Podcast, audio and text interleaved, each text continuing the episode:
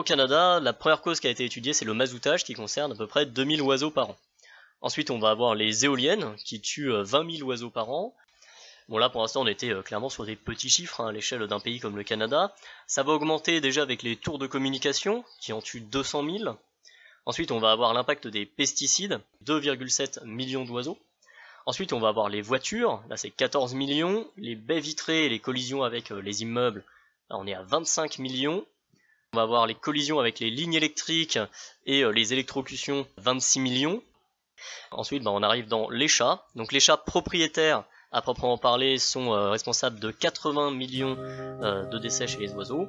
Et les chats errants, à eux seuls, sont responsables de 116 millions.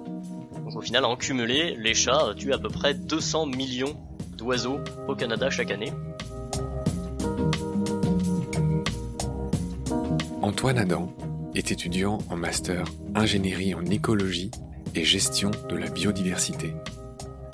Antoine est spécialiste d'un sujet important, urgent, extrêmement clivant, qui déchaîne les passions, auquel il faut, quoi qu'on en pense, trouver une solution rapide et convenable pour tous car les chats sont des tueurs en série, redoutables. Si votre chat peut sortir de chez vous, alors il est probable qu'il vous ait déjà ramené une multitude de souris et d'oiseaux. Sa présence est une menace pour la petite faune sauvage en général et pour les écosystèmes tout entiers. Dans le monde, les chats, nos chats, sont impliqués dans l'extinction d'au moins deux espèces de reptiles, 21 espèces de mammifères et 40 espèces d'oiseaux. Et il menace au moins 367 espèces qui sont en danger d'extinction, selon une étude britannique publiée en 2019. Le chat est d'ailleurs inscrit dans la liste des 100 espèces les plus invasives pour la planète, mise au point par l'Union internationale pour la conservation de la nature, l'UICN. Il y a 15 millions de chats en France et c'est l'animal domestique préféré des Français. Leurs effectifs augmentent d'au moins 5% chaque année. Qui dit beaucoup de chats, dit beaucoup de propriétaires de chats qui réagissent très violemment à la simple exposition de ces faits. Et il est probable que nous essuyons, avec Antoine, avec mon équipe de baleines sous gravillon, de violentes réactions nous allons prendre le temps de poser le problème extrêmement factuellement en nous basant sur les résultats d'études vérifiables. Alors à vous de vous faire votre idée, à vous de choisir l'attitude à adopter, car il y a des solutions et des solutions qui marchent. Enfin, pour dire les choses clairement, les chats eux-mêmes ne sont pas responsables de cette catastrophe. Nous sommes responsables. Nous, collectivement, avons créé le problème par inconscience et négligence accumulée. C'est donc à nous, humains, de le régler. Et pour ça, il faut d'abord expliquer, comprendre et agir. Salut Antoine. Salut Marc. Je te retrouve pour le deuxième épisode de cette série consacrée au ravage des chats sur la biodiversité du quotidien, euh, cette biodiversité qu'on voit euh, et pour laquelle on s'engage paradoxalement moins que pour les ours blancs ou les baleines, euh, mais qui se raréfie tout autour de nous. Je pense que personne ne peut dire le contraire. C'est l'épisode où on va donner la mesure de ce qui se passe avec beaucoup de chiffres, beaucoup d'études, tous vérifiables, je vous invite à le faire. Et euh, je le répète, notre émission est factuelle, elle est bienveillante, elle vise juste à éclairer les réflexions et les consciences personnelles. On va entrer dans le vif du sujet, cher Antoine, si tu es d'accord. Après cette petite présentation, on va commencer à parler de l'impact du chat, c'est tout l'objet de notre émission. On va passer aux choses sérieuses. En premier lieu, je voudrais dire que, selon les scientifiques, le chat est ce qu'on appelle un prédateur non natif, donc est-ce qu'on peut parler d'espèces invasives? Alors oui, euh, le chat euh, domestique est considéré euh, comme une espèce invasive, en cela que bah, déjà une espèce domestique n'a pas vraiment d'aire de répartition naturelle, parce que c'est quand même une espèce, on a dit, qui a subi des pressions de sélection différentes de celles qu'on trouve normalement dans un milieu, et ce qui donne bah, par exemple une reproduction plus rapide, comme on le soulignait juste avant, la différence entre le chat domestique et le chat forestier. Cela dit, aujourd'hui, on va parler du chat un peu comme étendard des espèces invasives et toutes les problématiques qui leur sont associées. mais bien sûr, c'est absolument pas la seule. Il y a plein aussi d'autres problèmes qui se posent hein, dans l'environnement. Oui, tu as raison de relativiser. Cela dit, le chat est l'espèce invasive peut-être la plus problématique en France.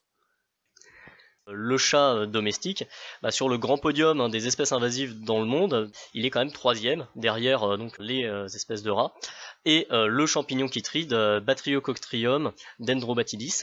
C'est un champignon qui s'attaque aux amphibiens un peu partout dans le monde. Quel est le critère pour dire quelle est la pire de toutes ces espèces? Alors ça, c'est différentes études qui ont été faites, notamment sur le nombre d'extinctions engendrées par ces espèces suite à leurs introductions. Le critère, c'est les dommages causés. C'est ça. D'accord. Donc je vais rappeler, hein, une espèce euh, invasive ou espèce exotique envahissante, c'est une espèce qui est introduite par l'homme en dehors de son aire de répartition naturelle. Et ça, que ce soit volontaire ou non, et dont l'implantation et la propagation menacent les écosystèmes, les habitats ou les espèces indigènes et donc avec des conséquences écologiques ou économiques ou sanitaires négatives. C'est vrai que nous, là, dans le cas du chat, on a plutôt parlé des conséquences écologiques, mais il faut savoir que ça peut aussi se définir hein, par rapport à des trucs économiques ou, ou sanitaires. Donc les espèces invasives, c'est considéré comme étant la troisième pression pesant sur les espèces menacées au niveau mondial. Donc après la destruction des habitats et la surexploitation des espèces. Quelques chiffres pour donner un peu euh, l'ordre de grandeur. Les espèces invasives menaceraient environ 32% des oiseaux, 30% des amphibiens, 20% des reptiles, 17% des mammifères, euh, etc. Après, je vais quand même préciser une chose, hein, c'est que souvent on raccourcit un petit peu en disant que ces espèces sont nuisibles. Il faut déjà préciser deux choses, c'est qu'en fait, on ne parle pas d'espèces invasives en général, on parle plutôt de population d'une espèce qui est invasive à un endroit donné euh, de la planète. Typiquement, une espèce comme le ragondin est considérée comme invasive chez nous en Europe, mais ne l'est pas du tout euh, en Amérique du Sud, puisque là-bas, elle est dans son aire de répartition. Et bien sûr, euh, on dit qu'une espèce, elle est nuisible par rapport à quelque chose. Donc, elle va être nuisible à l'économie, ou là, en l'occurrence, elle va être nuisible à la biodiversité, nuisible aux oiseaux euh, autochtones. C'est quand même des précisions qui sont importantes à, avoir. Hein. Les nuisibles, pas nuisibles, etc. C'est des étiquettes que nous, on va coller sur le réel pour faire des approximations, pour pouvoir en parler faut toujours garder euh, en tête que la réalité, euh, elle est plus nuancée que ça. Les mots euh, ne définissent pas le, réel. Le réel existe en dehors des mots. D'ailleurs, les chasseurs et les autres régulateurs, on va dire, des animaux ne disent plus le mot nuisible officiellement. Ce mot n'est plus employé. Il a été remplacé par un acronyme. C'est, je crois, maintenant espèce susceptible d'occasionner des dommages ou ce genre de choses. ce qui, dans le fond, mobilise quand même à peu près les mêmes concepts. Ouais, c'est ça. ESOD. On avait vu ça avec Léa Colobert. Euh, espèce susceptible d'occasionner des dommages. Ça sonne mieux que nuisible. Mais bon, dans l'idée et un peu la gestion qu'il y a derrière, c'est que là, bah, voilà, ça va être nuisible à l'agriculture. Euh, voilà, il y a d'autres espèces, pas la berce du Caucase, euh, quand les gosses jouent avec, ils peuvent se faire des brûlures. Bon, bah là, c'est nuisible pour des raisons de santé, etc. Je continue à expliquer pourquoi le chat, qu'on le veuille ou non, qu'on l'aime ou pas, c'est encore une fois pas du tout la question de cette émission d'être pour ou contre le chat, de les exterminer ou pas, tout ça ce serait complètement idiot d'interpréter notre conversation comme ça, c'est pas du tout ça. Nous on veut juste éclairer le problème que causent les chats, c'est tout. Toi et moi on aime les chats, il n'y a pas de problème là-dessus. Le chat est un grignoteur qui mange plusieurs fois par jour et Là encore, il y a une énorme différence entre les chats errants et les chats de propriétaires, puisqu'un chat errant consacre 12 heures par jour à chasser, et un chat de propriétaire seulement 3 heures. On comprend bien pourquoi. C'est que dans un cas, ils sont nourris, dans l'autre pas. Donc un chat bien nourri, en moyenne, pareil, selon les études, euh, il tue 27 euh, proies par an. Un chat errant, il en tue 273, 10 fois plus. Et un chat arrêt, c'est-à-dire un chat euh, complètement retourné à l'état sauvage sans trop d'interaction avec l'homme, sans même aucune interaction avec l'homme, il en tue plus de 1000. Voilà, juste pour qu'on ait une idée. En fait, les chats les plus problématiques, c'est les chats qui retournent à l'état sauvage, tu me le confirmes. Oui, c'est ça. Hein. En gros, ils vont euh, à eux seuls concentrer à peu près euh, deux tiers des impacts en termes euh, de nombre, alors que pourtant ils représentent voilà, à peu près un tiers, voire un peu moins, de la population de chats totale. Bon. En 2015, le Muséum national d'histoire naturelle, associé pour le coup à la SFEPM. C'est quoi la SFEPM C'est la Société française pour l'étude et la protection des mammifères. Voilà, donc c'était le MNHN, la SFEPM et ta chère LPO, a mené une étude participative qui a impliqué 300 contributeurs, donc on imagine 300 propriétaires de chats, mhm. qui ont effectué 20 000 observations. Résume-moi les résultats euh, de cette étude participative quant aux proies, c'est-à-dire que mangent, que tuent euh, nos chats domestiques. Cette étude qui a été menée en France, hein, elle a des résultats qui sont globalement similaires à ce qu'on retrouve avec d'autres études voilà, qui ont pu être faites euh, aux USA, au Canada, en Grande-Bretagne, etc. Hein, c'est-à-dire qu'on va retrouver une grosse majorité de micro-mammifères, donc là en l'occurrence c'était 68%. Euh, Ensuite on va retrouver aussi pas mal d'oiseaux. Pardonne-moi, je t'arrête, qu'est-ce que tu appelles micro-mammifères Les micro-mammifères ça va être euh, les musaraignes, euh, les souris, ça va même jusqu'à englober les hérissons ou les écureuils par exemple. Ou les chauves-souris. Ou les chauves-souris. Alors souvent qui sont mises un petit peu à part, mais effectivement, les chats ont un gros impact sur les chauves-souris. Hein. C'est d'ailleurs dans le dernier plan national d'action pour les chauves-souris, bah, ils étaient cités comme étant leur premier prédateur chez nous. Ensuite, on va avoir aussi une grosse partie quand même d'oiseaux, avec euh, près de 23% dans cette étude, et en général, on est autour de ces eaux-là, quoi, à peu près un quart. Et euh, le reste, euh, environ 10%, bah, ça va être notamment des petits lézards, quelques amphibiens, et puis aussi des insectes, des mollusques de manière plus marginale. Voilà, donc quand tu parlais d'oiseaux, on parle bien de mésanges, de merles, de rouge-gorge, de tous ces petits oiseaux qu'on a autour des maisons, bah, dont les populations ont beaucoup baissé ces 50 dernières années. C'est notamment bah, les, petits passereaux hein, des jardins qui sont impactés.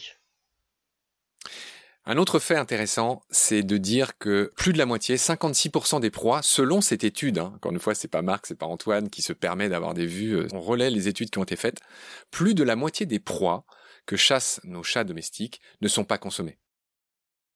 Cher Antoine, on va un peu parler de ce qui se passe aux USA parce que toute cette question des chats, euh, de la catastrophe sur la biodiversité qu'ils sont, date d'une étude américaine de 2013 je veux bien que tu me relates un petit peu euh, comment ce scandale est arrivé. C'est vrai que c'est vraiment une étude parue dans Nature euh, en 2013 qui va un peu euh, jeter un pavé dans la mare et faire arriver ce sujet un peu visible, puisque cette étude va calculer que chaque année aux États-Unis, les chats sont responsables de la mort de 2,4 milliards d'oiseaux et de 12,3 milliards de mammifères. Alors c'est des chiffres forcément qui sont absolument démentiels. Après, bien sûr, les États-Unis, c'est un grand pays, ce qui explique ces grands chiffres. Mais euh, si on prend d'autres études un peu dans le même genre qui ont été faites euh, voilà, au Canada ou sur des pays en Europe, euh, bah, les chiffres du coup sont pas les mêmes, mais les proportions sont par contre relativement similaires. Un peu comme ce qu'on évoquait juste avant avec notre petite étude en France. D'accord. Pour que les gens se fassent une idée, tu m'as envoyé un article qui est magistral. C'est une comparaison c'est le nombre de victimes des chats, alors ça se passe au Canada, c'est une étude qui date de 2015, et les autres causes de mortalité, et cette étude concerne les oiseaux.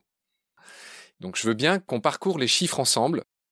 Dis-nous, en commençant par les impacts les plus faibles, et on va aller jusqu'à l'impact le plus grand. Je t'écoute. Au Canada, la première cause qui a été étudiée, c'est le mazoutage qui concerne à peu près 2000 oiseaux par an. Ensuite, on va avoir les éoliennes qui tuent 20 euh, 000 oiseaux par an. Ensuite, on a 22 euh, 000 oiseaux euh, tués à, cause des filets de pêche. Bon là pour l'instant on était clairement sur des petits chiffres hein, à l'échelle d'un pays comme le Canada. Ça va augmenter déjà avec les tours de communication qui en tuent 200 000. Ensuite on va avoir l'impact des pesticides. Alors je précise l'impact direct, hein, c'est-à-dire les empoisonnements. Typiquement ça c'est ce dont Jean parlait un petit peu quand il nous avait expliqué sur les faucons pèlerins que le DDT rendait les coquilles d'œufs cassables. Et voilà ça tuait directement du coup des oiseaux. C'est évidemment les pesticides, ça a plein d'autres impacts euh, sur la destruction du milieu. Mais voilà, en mortalité directe, c'est 2,7 millions d'oiseaux. Ensuite, on va avoir les voitures, là c'est 14 millions. Les baies vitrées et les collisions avec euh, les immeubles, là on est à 25 millions. Ensuite, pareil, on va avoir les collisions avec les lignes électriques et euh, les électrocutions. Donc là, on est à 26 millions, un peu le même ordre de grandeur. Et ensuite, bah, on arrive dans les chats. Donc les chats propriétaires, à proprement parler, sont euh, responsables de 80 millions euh, de décès chez les oiseaux, et les chats errants à eux seuls sont responsables de 116 millions. Donc au final, en cumulé, les chats euh, tuent à peu près 200 millions d'oiseaux au Canada chaque année. Je reprends un ou deux chiffres de ceux que tu viens de donner. Tu en as donné beaucoup. Si les auditories ont été attentifs, les pesticides tuent directement environ, en exagérant, 3 millions d'oiseaux. Les chats, que ce soit les chats de propriétaires ou les chats errants, ils en tuent 200 millions. C'est ça. Donc c'est un facteur quasiment, euh, enfin j'exagère un petit peu, mais, un facteur de sang entre les pesticides et les chats. Juste pour ceux qui diraient que c'est pas grave ce que font les chats, etc. Bon, si, en fait c'est très grave. C'est très grave. C'est pourquoi en fait on fait une émission aujourd'hui. C'est pour dire que c'est très grave. Et on va rassurer tout le monde. On va aussi euh, parler des solutions à la fin de cette émission. Mais avant, je voudrais parler du cas de l'Australie Et je voudrais que tu me dises ce qui s'est passé en Australie avec les chats. Je crois que c'est le pays le plus gravement impacté euh, par le problème des chats. Alors oui, l'Australie, c'est un pays donc où les colons ont ramené des chats avec eux euh, quand ils sont arrivés. Sauf que euh, l'Australie a une biodiversité qui est très très importante, avec un très fort taux d'endémisme. C'est-à-dire qu'il y a beaucoup d'espèces qu'on retrouve que là-bas, hein, notamment beaucoup de marsupiaux. Et donc, bah, avec l'arrivée du chat, bah, il y a eu un impact très fort, vu qu'il y a beaucoup d'espèces qui étaient présentes que là-bas, bah, qui se sont éteintes. Soyons clairs, je crois qu'il y en a 23, c'est ça? Donc oui, c'est ça, hein, ça a causé la disparition de plus de 20 espèces euh, natives euh, en Australie. Alors après, l'Australie, c'est un sujet moi que j'aborde pas forcément énormément et que j'ai pas forcément beaucoup creusé, dans la mesure où du coup, bah, c'est un contexte qui est très particulier, qui est finalement assez éloigné de ce qu'on peut retrouver nous en Europe, euh, même s'il est très intéressant à un niveau plus global. C'est que les exemples américains sont beaucoup plus pertinents pour comparer un petit peu à notre mode de vie européen. Moi, cet exemple de l'Australie m'a frappé parce que, on l'a compris, c'est un très grave problème. Encore un chiffre, hein, il y a beaucoup de chiffres dans cette émission. Les chats tuent 2000 animaux endémiques par seconde en Australie. Mmh. Je répète, les chats australiens tuent 2000 animaux endémiques par seconde en Australie. Voilà. Dire aussi qu'en Australie, les autorités, je ne dis pas encore une fois que c'est bien, je pèse chacun de mes mots, je renseigne juste sur ce qui s'est passé en Australie, c'est que l'Australie a fait un plan pour euh, éradiquer euh, les chats errants à base de saucisses empoisonnées qui tuent ces chats en 15 minutes. Et il a été montré que dès que les populations de chats errants ont baissé, les populations endémiques d'espèces menacées reprennent quasiment directement. Bah, effectivement, l'exemple australien pour ça est très intéressant hein, parce que euh, l'Australie a déclaré euh, la guerre un peu aux chats.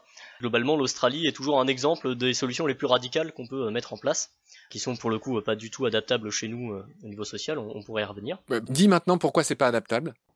Euh, bon, parce que simplement, enfin chez nous, on pourrait pas se permettre de faire des campagnes d'abattage massif euh, en tuant des millions de chats euh, dans les campagnes. C'est bien ça que les propriétaires craignent et c'est ça qui soulève entre autres les, les boucliers. Et on le comprend bien. Tout à fait. C'est horrible. Après, l'impact aussi chez nous est quand même moindre que là-bas, où clairement là on est sur des extinctions totales d'espèces. Arte avait sorti un très bon documentaire sur le sujet qui s'appelait Le chat ce tueur si mignon et qui passe justement beaucoup de temps à détailler l'exemple australien.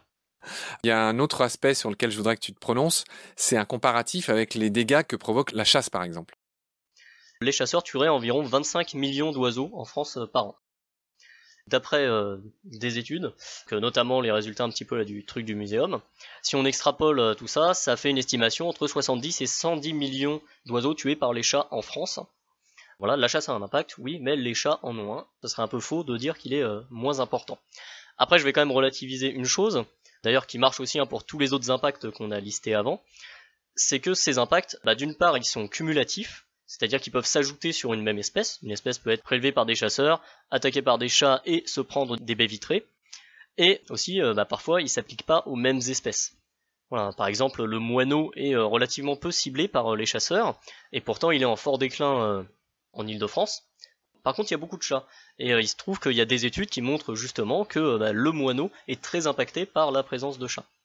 A contrario, il y a des espèces euh, voilà, qui vont pas forcément être très chassées, très chassées par les chats, comme les duvet ou le vanneau huppé, et qui pour le coup, elles sont impactées par la chasse, puisqu'elles sont chassées et en mauvais état de conservation. Ce qui fait aussi pas mal de débats de ce côté-là. Mais voilà, faut bien se rappeler que quand même au niveau ordre de grandeur, en termes numériques purs, bah, le chat est quand même bien au-dessus. Mais voilà, après, c'est pas exactement les mêmes impacts et surtout, ça peut se combiner. Donc, il s'agit pas d'effacer les autres impacts quand on évoque celui du chat.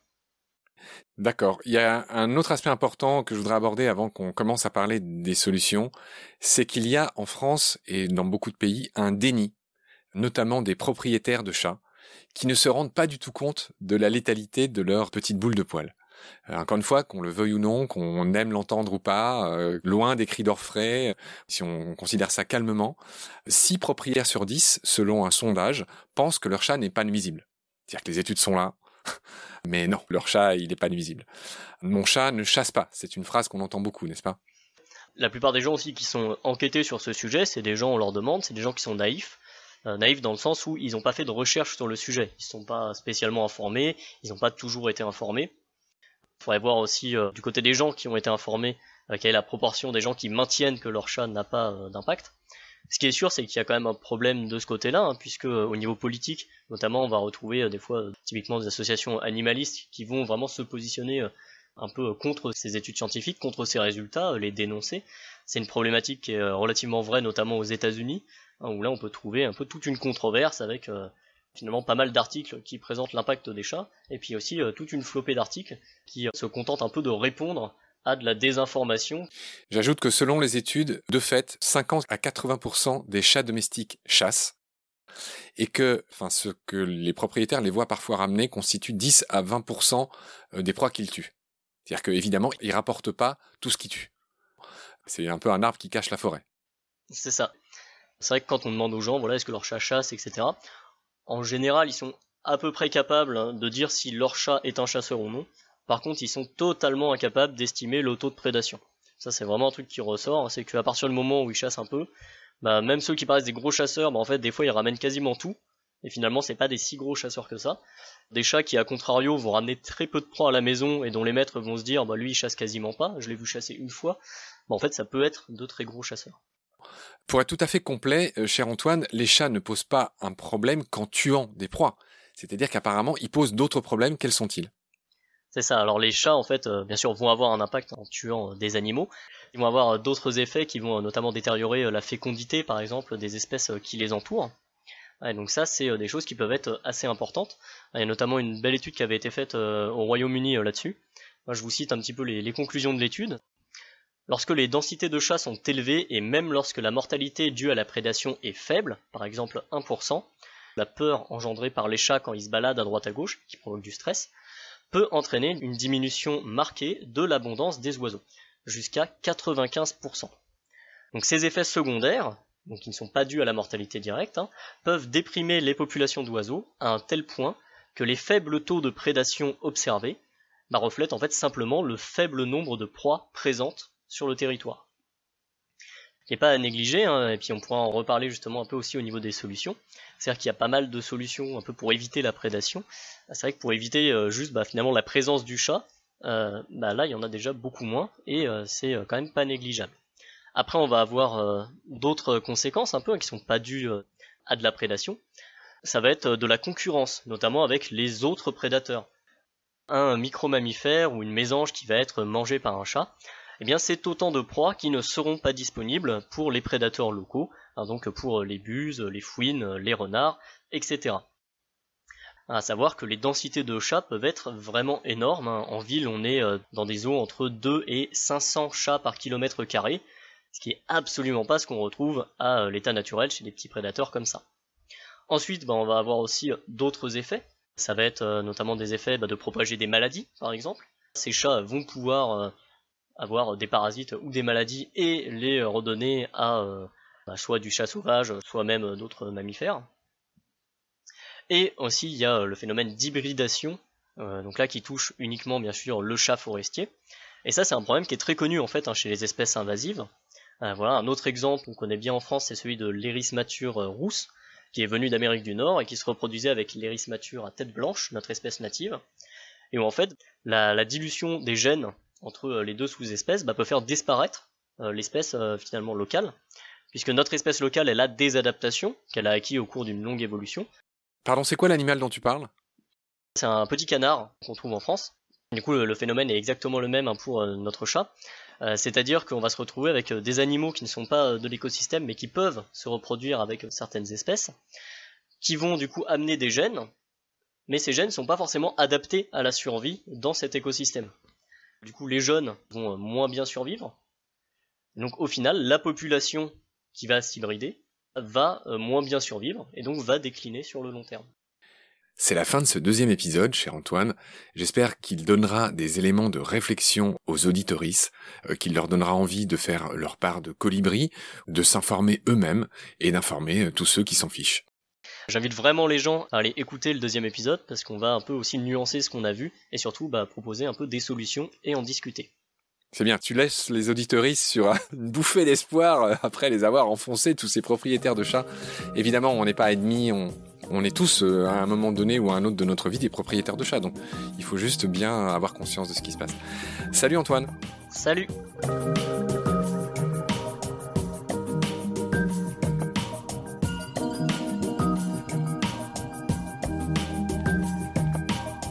C'est la fin de cet épisode.